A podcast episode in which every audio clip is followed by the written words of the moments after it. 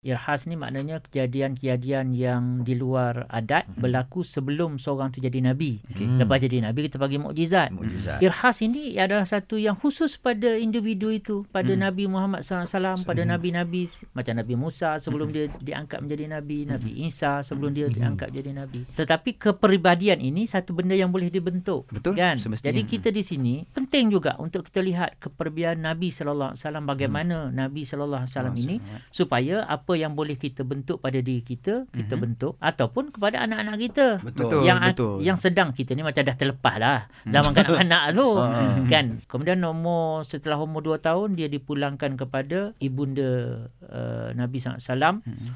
Uh, dan pada masa ini Ummu Aiman ini iaitu Jariah, eh, khadimah kepada ibunda Nabi sallallahu alaihi wasallam, hmm. Aminah, selalu memperhatikan Nabi sallallahu alaihi wasallam. Hmm. Nabi sallallahu alaihi wasallam ni dia kata semasa kecil ni hmm. kalau anak-anak lain ni mereka akan berebut nak makan.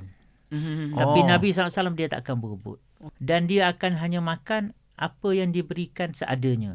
Ini memang kan, daripada ya? Kecil Nabi hmm, sallallahu alaihi wasallam. Peribadi.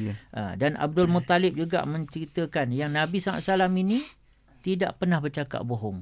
Hmm, okay. Daripada kecil Nabi sallallahu alaihi wasallam, Nabi tak pernah akan bercakap bohong. Hmm. Okay?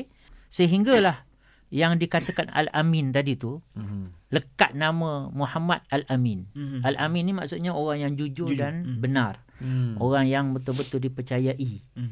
Kenapa? Kerana Nabi sallallahu alaihi wasallam tak pernah bercakap bohong Allah dan tak pernah melakukan perkara-perkara. Daripada kecil, bukan dah besar baru Betul. nak nak elok. Mm-hmm. Kita kecil dulu, berdajal je. Kan? Berdajal. Ha. Berdajal. Yalah, pepatung tu boleh tangkap. Pepatung. Pepatung. Tangkap. Cabut. Cucuk dalam lidi, bakar, makan. Allah. Macam mana tu? Kan?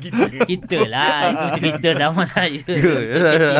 Ha, orang tengok sekarang ni, ustaz. Tapi memang kecil dia tak tahu. Kita punya sejarah kan. Ha?